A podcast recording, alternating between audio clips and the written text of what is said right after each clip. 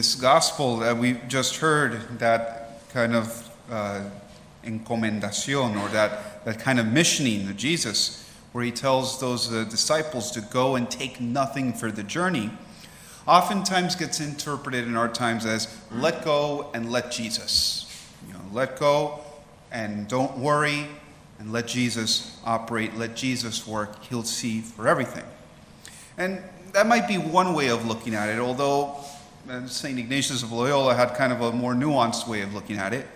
This was do everything as if it depended on you, and then let the Holy Spirit do the rest. And I think that's one that perhaps more fitting in a way, because we don't just let go and say, well, God, you take care of everything. I'm not going to do anything here and keep your hands tied. No, we have to do something. God makes up for that what we can't do. A lot of times we call that grace. That grace, that strength that we need that might be lacking from our own experience or our own ability.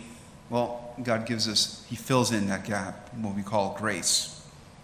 But in this, and looking in the context of what He tells us, to take nothing for the journey, neither food nor money, or things that we would think are essential if you're going to go on a journey, is done in the context of a mission. The apostles just don't go out on their own and say, let me take a journey and let me take nothing and let God do the rest. No, they are sent by Jesus. And with that power and authority over all the demons and the cure diseases, within the context of a mission, yes, God will provide. We call this divine providence. Probably something that loses, has been lost in our spiritual vocabulary in, in recent times. Divine providence. Providence comes from Latin pro, kind of for, in favor of something, and videre, to see ahead, to see for something, to make provisions. Another word that comes from the same uh, from uh, from providence, to see ahead and make provisions for something. The Lord, when He summons us to a mission, sees ahead. And that divine providence makes up for those things that we might not be able to handle on our own. When we enter into something in discernment, when it's something that is done in Christ, in our Lord, and we decide for it, it becomes like a mission. For God Himself has expressed His favor, His agreement with the election. And so, yeah, we can take this gospel to heart, I think, in way of looking at discernment. That when we make that decision in God, not every decision is done in God, but when we do one of those decisions in God, we also rely on the divine providence to see ahead for what we can't make, what we can't see for. For many people, perhaps that divine providence enters in, in the day you start a family. You can't see ahead for everything, yet somehow you make provisions. In religious life and ordained life is the same thing. A lot of times, one of the students back there in school would ask me, he's like, Well, how do you know in the future? How do you know you're going to be able to persevere? Or you're going to be faithful? Or nothing's going to come up? And it's like, I don't know. But that faith in that providence gives me that grace that God will see ahead for whatever trials await, and He'll give me the strength to persevere. Many times I, I, I remember, at least in, in my life experiences, of, of seeing or experiencing the divine providence was that time when I had gone backpacking after college, that, uh, or after uh, high school. I didn't go right into college, but I took a year backpacking. It was really a pilgrimage, is what it was, but I didn't tell people it was a pilgrimage. They wouldn't have understood it.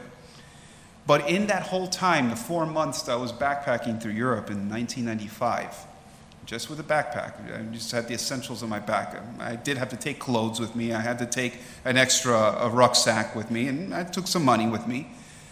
Never in that whole time, and something that I guess you can't get away with now, I never made a reservation anywhere I went. I would just walk into the town, not even knowing the language, not knowing anything, doing something unthinkable today, which is go into a phone booth and pull out the yellow pages and start looking for a place to stay and doing cold calls. Unthinkable today because there are no more phone booths, and so you don't have no more yellow pages. But I would enter in these places kind of not knowing where I was going, going on a hunch. Maybe I heard, oh, in this place you can go and there's a cheap place to stay, these travelers' hostels. And never once in four months did I find myself without a roof over my head. Never once did I find myself without a bed to sleep in. Sure, a couple of times I did sleep on the deck of a ship, but that was more out of choice. And I did spend a night in a train station, but again, that was from choice. I actually did have a place to stay, I just didn't go. But that, those four months, definitely for me, were providence. And even for other things that could not be foreseen.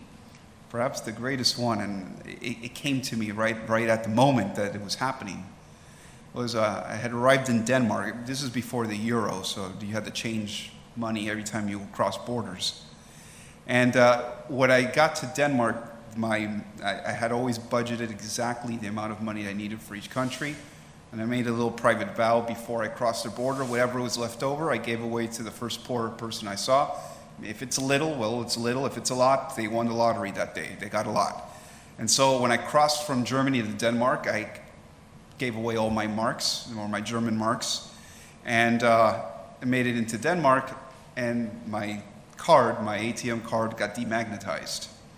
And so it wouldn't work in the uh, machine. And I tried it once, I tried it twice, and the machine kept the, the card. And I was like, oh, oh, I got nothing now. Don't have any dollars on me. I don't have any Deutschmarks on me. I have nothing on me right now. And it was a Sunday. And the next day was a holiday. And so uh, I was like, oh, I, I got a problem in here. I just entered a country and have no money. What am I to do? And so I was spending about a, an hour or so in the train station trying to figure out what's the next step. Thought, well, I could stay the night at the train station, but it wasn't the nicest place to be. I uh, said, well, I, have got no choice. I'm just going to have to rely on the kindness of strangers. So I made my way, I said, I'm going to make my way out to the hostel.